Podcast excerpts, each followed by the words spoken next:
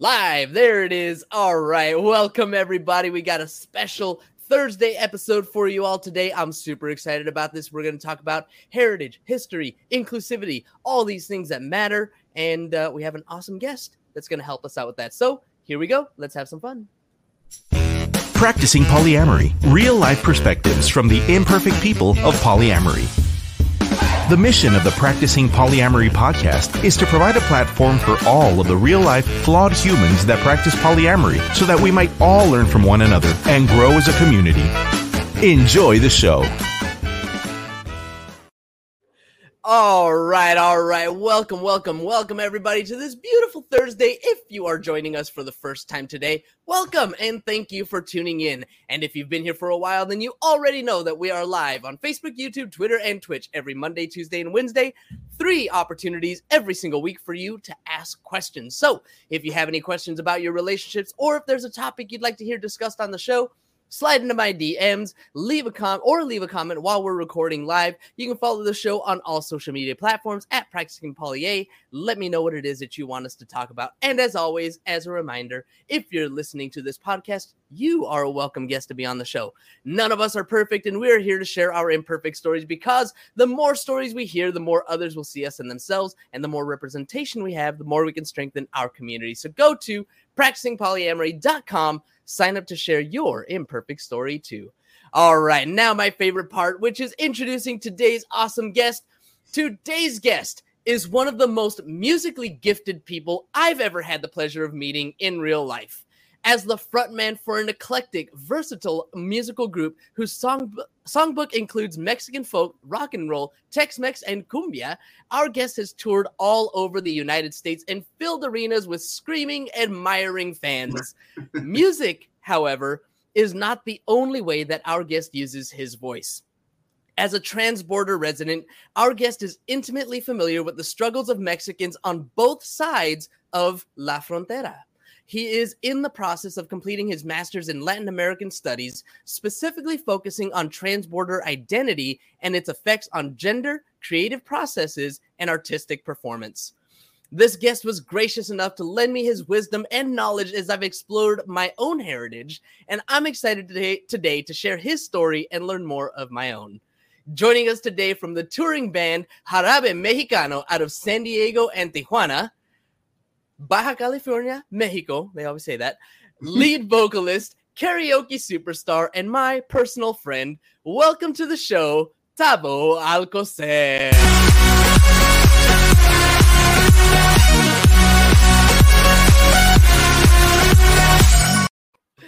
All right. Quiet the introduction. it's the little thing that I can do. Thank you, Tavo, so much for hanging out with me today, for spending some time, and for the wisdom that you've already shared with me and what you're going to share. Thank you so much. Well, you're very welcome. Um, I don't know if it's so much wisdom, knowledge, wisdom. I still have a few years to gain. we're we're all getting there. I think we're about the same age too, so you know, I feel that. I feel that. I get it. so, Tavo, tell me, tell our audience uh, a little bit about yourself, a little bit about uh, your history, um, and you know, I'll, I'll start with this. Um, you are one of the things that stood out to me when we had our conversation was the fact that you did not even learn Spanish until you were in high school, even though you were crossing the border beforehand. So tell me a little bit about your your history, uh, this this revelation, I guess, of learning Spanish uh, a little bit later in life, and how that drove you to choose Latin American studies. Well, you know, it's it's funny. I guess it's because I led such an insulated life. Um, being in Tijuana and going to school in the states, um, you know, my mom always prioritized, as we discussed, um, prioritized English.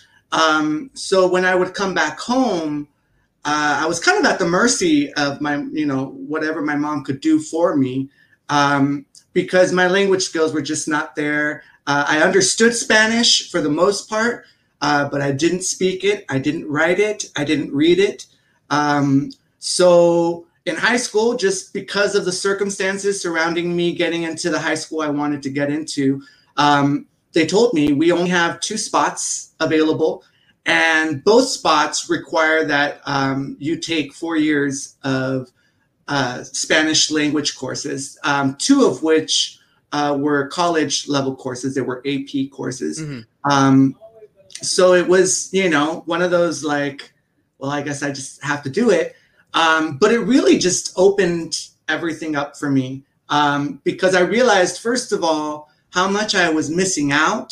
Mm-hmm. I mean, I already had an idea, um, considering that it was hard for me to even talk to my cousins and my aunts um, in Tijuana. So, you know, so it opened up all these opportunities. Um, and uh, ultimately, I think, you know, even then, it took me a good couple of years of going out in Tijuana as an adult after high school to kind of start solidifying because I learned kind of like the British Spanish, right? The the very regal uh, Castellano from Spain. Okay. And yeah. um, so I didn't know, still didn't know a lot of the the you know um, idiosyncrasies of, of Spanish, and so it took me a good year. I mean, I, it wasn't until I was in my mid twenties, I think, that I felt a lot more comfortable speaking and writing and communicating in Spanish. That's so interesting that you were actually living in Mexico uh, and only getting to to understand your own language, your own culture, you know, that much later in life. Um, what what was it like? I guess you know when when you would cross over from Mexico to get into the U.S. Uh, which one felt more home? Which one felt more like home? You know, it's a, it's a really interesting question because growing up, I think that as a kid being brought up with that mentality of you're American first, um, for a long time, it was very clear to me that San Diego felt like home, even mm-hmm. though I never lived. Well, I did live there until I was about maybe five or six years old. Um, so I had roots in San Diego um, and family members as well. Um, but it was, you know, this weird thing. I, you know, I would go to Tijuana and I would hate it because I had no friends in Tijuana. Um, you know, all of my academic, you know, stuff was in San Diego, all of my friends. Um, so it was tough uh, for a long time to accept that San Diego was not my home. Mm-hmm. But I think as I got older, um, and especially in the last kind of 10 years, I, I, I came to grips with it again because um, I got out of a long term relationship. Uh, I tried my hand at, you know, uh, renting rooms in San Diego while I got through school. And, um, and then my band started touring. And that really put me in a spot because I was like, well, now I'm paying rent and I'm not home mm-hmm. more than half of the month or, you know, those kind of things. And so I thought, you know, this might be the time for me to go back home to Tijuana. And uh, so, you know, a few years back, I decided to, to move back and basically um, stay with family um, when I'm in San Diego. Um, when I have to work in San Diego or I have to go on tour, I'll make a pit stop in San Diego. Um, and uh, and yeah, uh, so it's it's been this weird kind of scenario of asking what what what is home? What is home? Mm-hmm. What is home? And and for me, I guess my mom is home. Um, you know, they say home is where the heart is. Right. Um, but I think as I got to travel, I think I I got to really start um, appreciating Tijuana. Um, mm. The kinds of things that I personally lived. Um, it may not be everybody's experience, but you know, I grew up in a pretty uh, middle income neighborhood in Tijuana. It's an older neighborhood. So um, when I was younger, there was crime, but now as an adult, it's become a very quiet neighborhood. Um, and you know, life is laid back there. You know, I, I have a little mom and pop store that I go to, as well as a convenience store and a supermarket right in my own, you know, backyard. And um, the people, when they greet you down there, you know, is is very proper in, uh, in some ways, um, but there's always a buenos dias, qué tal, you know. Um, so it's it's a very warm environment that I don't know that I appreciated um, while I was growing up, and and now as an adult, I think I'm really lucky that I get to have this experience, even though it's it's way out of kind of the norm. Mm-hmm. But uh, and it's and it's difficult at times. At the same time, I'm like, wow, I get to experience some things that that many people are cut off from. You know, right.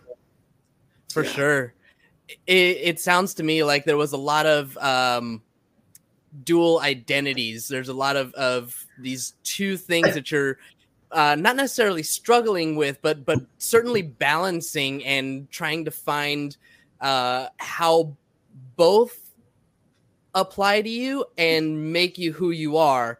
Um, and even more, I'm sure, identities than that.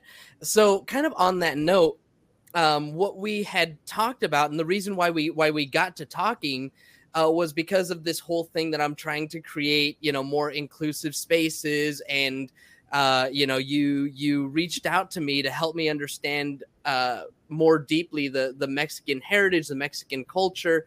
Um, so I want to ask you with these with these dual identities and and these different things that you were struggling or, or uh, that you were working through navigating uh, how is it that knowing the history, knowing the heritage, knowing where we come from can help us to create inclusive communities? You know, it was interesting. Um, what struck me about your situation uh, as you began this this journey, um, uh, I thought to myself, you know, what a great opportunity because I find that for a long time, I created this idea of who I was. Um, and of course, as I started growing up, uh, I started finding, you know, interacting with those moments that would show me otherwise. And and having that constant negotiation, as you said, of you know, am I American? Am I Mexican? Am I Mexican American? Am I Chicano? Am I not? Um, what does that mean to me? Mm-hmm. And ultimately, I found that just the more information I got, it wasn't necessarily that I was going to identify right away with all of these histories, all of these legacies. It, but it would allow me to have a, a, a more clear picture of what was out there that I never realized was out mm-hmm. there for me, right? Um, as we discussed uh, previously, you know, I got involved in Mecha, which is a Chicano, a student uh, Chicano club movement uh, that began way back in the 70s um, and still exists today in schools throughout the country. And and I had, you know, difficulties because I was not leading uh, a very typical Mexican American life. Mm-hmm. And so that was my struggle. Um, and and there were moments where I thought, you know, I don't feel that political identity of being Chicano, um, because at least the way it's been um, described to me, it is a political identity. It's mm-hmm. it's it's from a moment where someone of Mexican descent in the United States or of other Latin Latino descent will actively try to quote unquote decolonize their identities, right? And notice I say identities because we wear a lot of hats, right? It's not just one identity, at least not in my point of view. We all kind of transition through these multiple identities all the time and simultaneously, and um, especially people of color, right? Mm-hmm. Because we have had to learn how to act in certain spaces, right? Right and we joke about that, of course, but there's some very real truths, very painful truths that we understand that even though our society says we're all equal and free, that our position in the society has conditions. And we have been conditioned to accept that. And, you know, so that's what I saw from my perspective when I heard you speak about your experiences that I thought, yeah, you know, it'd be surprised when you realize, you know, the, the eye-opening comment for me growing up was was somebody telling me, you know, assimilation is a violent act. And I remember how much that caught your attention because for all intents and purposes, you know, assimilation is not necessarily a bad thing, mm-hmm. right? We all try to fit into an environment when we move cities, when we, you know, we all try to change to, you know, figure out how we're going to survive. But in our case, uh, in our cases, you know, we were asked to change and be different than what we might have chosen had we known that it was okay to be Mexican, right? It was okay to claim these roots. It was okay to to identify with certain histories, certain struggles.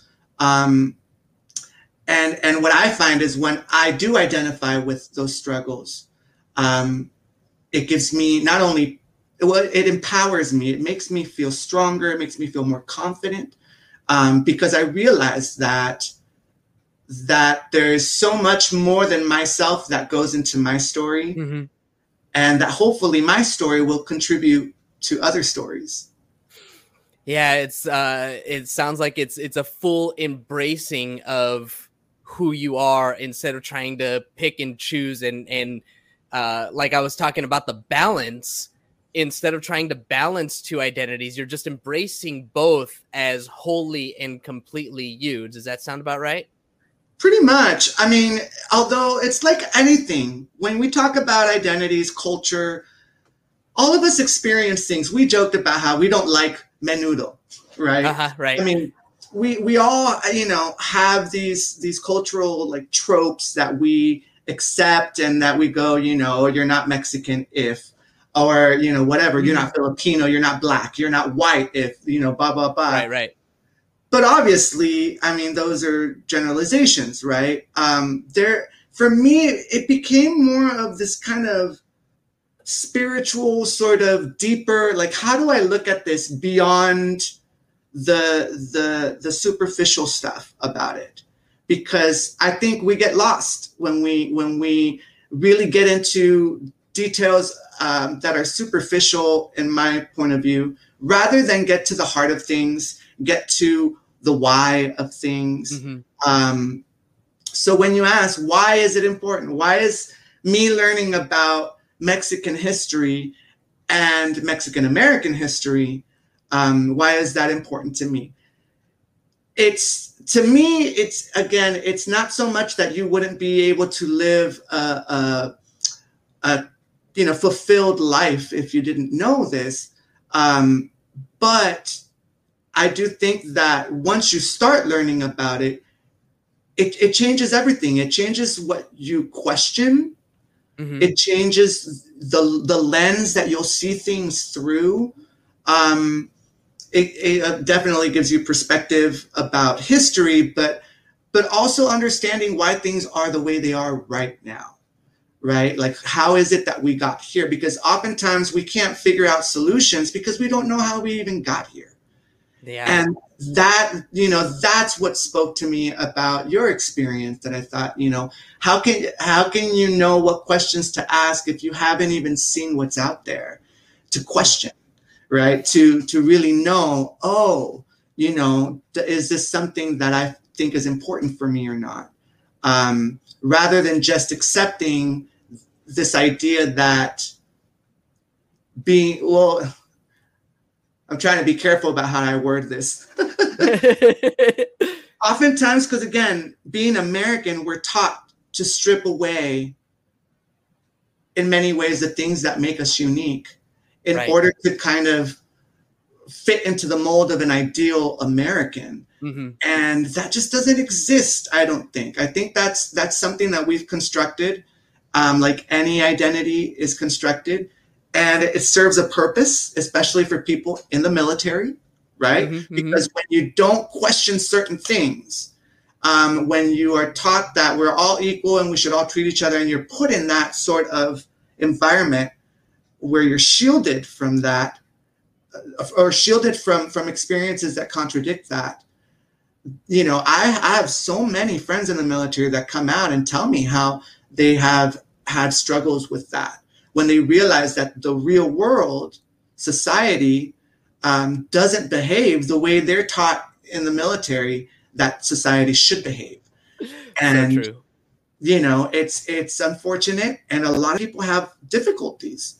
Um and and so again you know i don't think you know having that mentality is a, necessarily a bad thing. If it serves a purpose obviously that's why it's used right? You know so i don't know. I mean i can't tell you yet that your experience is not valid because it's yours and it exists. And so ultimately for me my goal is not to say you need to learn more about you know these histories in order to be a better you. Hmm i think it's more about making informed decisions you Yeah. know like anything Yeah, yeah, that that makes sense. Uh, wh- when you were talking about the um, ideal American mold and the way that we are expected to strip away the things that make us unique, the things that make me Mexican, the things that make somebody else Filipino, the things that make somebody else black, you know, all these different things. gay Um, you know straight you know Right. I, I think about the the ideal American mold that you're talking about, and like what comes to me is is the wasp, right? The white Anglo-Saxon Protestant male. A Like pilgrim. this is what's that? a pilgrim essentially you the know pilgrim, right? I mean, but uh, uh, uh, evidently, like that is the the ideal American mold, and everything, all of our other cultures, everything else that we are, is supposed to be like aiming towards that. And I think that this is this is kind of the the realization that I'm coming to in this conversation right now is that by denying all of my own heritage, by denying all of my own culture, by being ignorant of it, I continue to work towards the the white model, if you will, where you know I I'm not allowing myself to embrace these things that are me, and by doing so, I'm not allowing other people who might be on as my guests to uh, to embrace everything that is them because by me working towards this ideal i am in inadvertently or or or unconsciously expecting the same of others and and that's that's pretty much it. I mean at the end of the day when it comes down to when i mean it changes your perspective that's exactly it. You you you will again you you, might start to question things differently or actually not question when somebody says well i i identify as this and your mind won't automatically you know um, kick in and go why you know why so or why not? Um, it might even just be a, you know giving about giving you the chance to wait and allow for more information to arrive to then be able to ask a question. So i mean it really you know creating safe spaces is definitely difficult um, but i i think that when there is obvious respect involved it doesn't matter how different you, you know or, or two two parties might be I think that that respect is what allows for the communication to flow. And, um, but again, these ideas of respect are in many ways old fashioned now, Mhm. you know, because in society, it's like if you talk louder, if you scream, if you yell, if you do the drama, that's what gets attention Mhm. instead of having these kind of open conversations um, that are all about just being able to understand each other right? But but it's that fundamental respect that i think um, is what allows for us to have that space right? And then it's that constant that conversation is constant mm-hmm. right? It's not like the space is provided and then that's it. No it's like actively consciously we have to be very much more involved with providing that space and right. and and so yeah you search within in order to understand what's outside of you you know yeah i i uh, i feel like i read something uh speaking of, of this consistent work this constant work this nonstop work uh, i feel like i read something about uh, you and your band and uh, that you all are doing some kind of work uh, consistently also on this front. Can you tell me a little bit about the work that you're doing? Yeah, it's it's pretty neat. We never expected it to be the case, but you know, we started kind of as a, as a party band, but uh, playing Latin music. Um, but inevitably, we recognized because we were all studying music at San Diego State, and uh, some of the members were taking the music education uh, route, and so we quickly picked up that they had the potential for us to kind of explore our identities as Mexican Americans, uh, you know, who live on the border, the kind of music that we grew up listening to, and and be able to display that right on stage. Um, and it just basically took off. I mean, we we get hired a lot as diversity hires.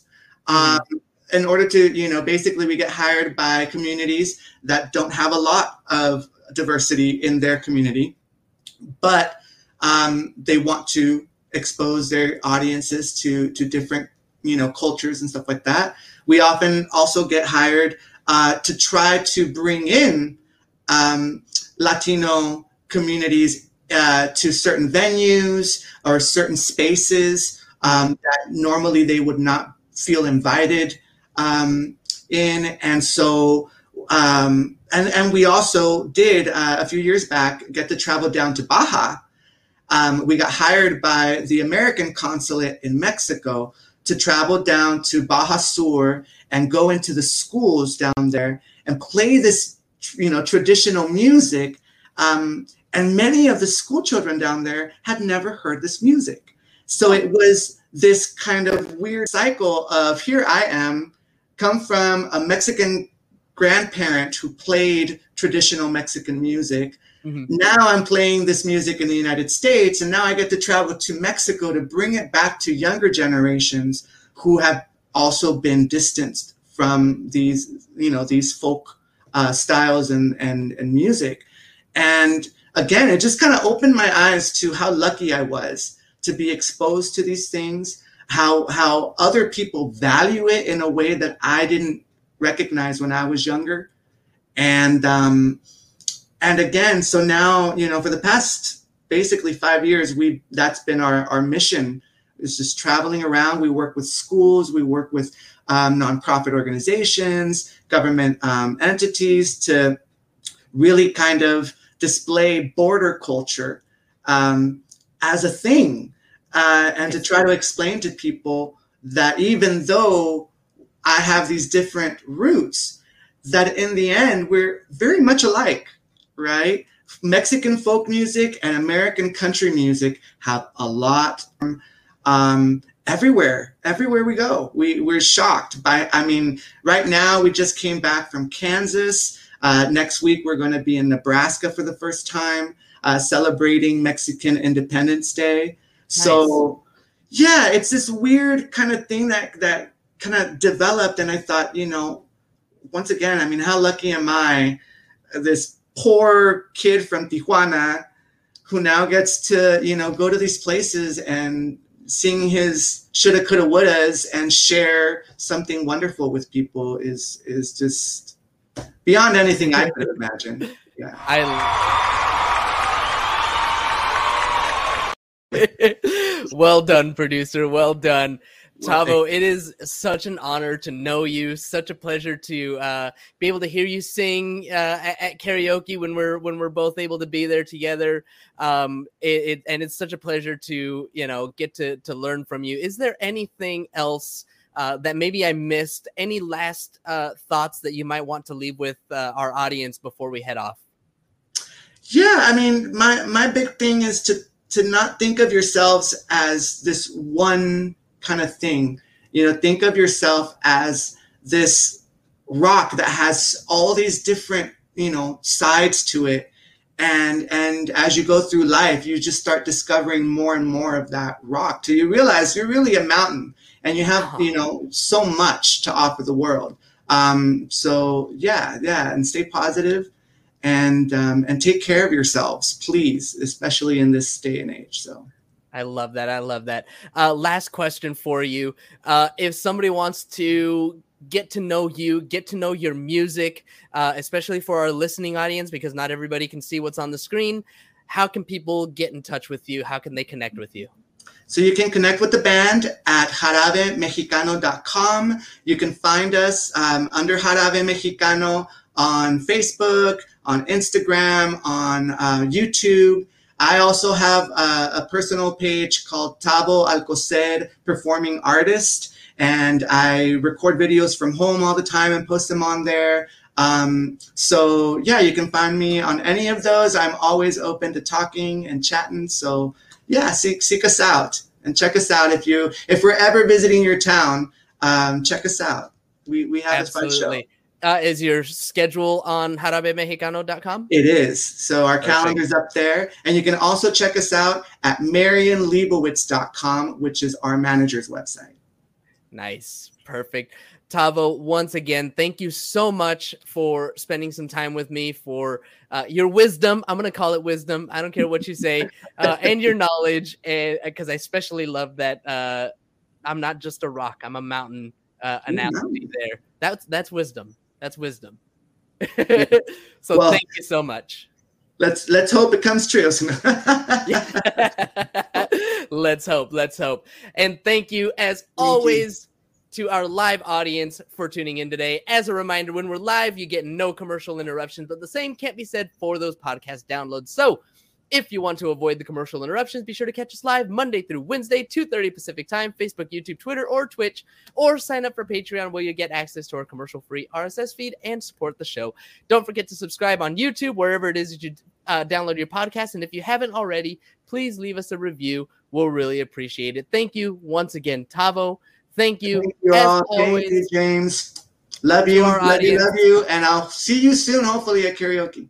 I hope so. Until then, and until next week, everybody, you all have a nice day. Thank you for tuning in to the Practicing Polyamory podcast. Would you or someone in your polycule like to be a guest? Sign up at practicingpolyamory.com and join the conversation. Please support us by subscribing, liking, and following us on social media at Practicing Polia by clicking any of the affiliate links on our website or by subscribing at patreon.com slash practicingpolia. Yay!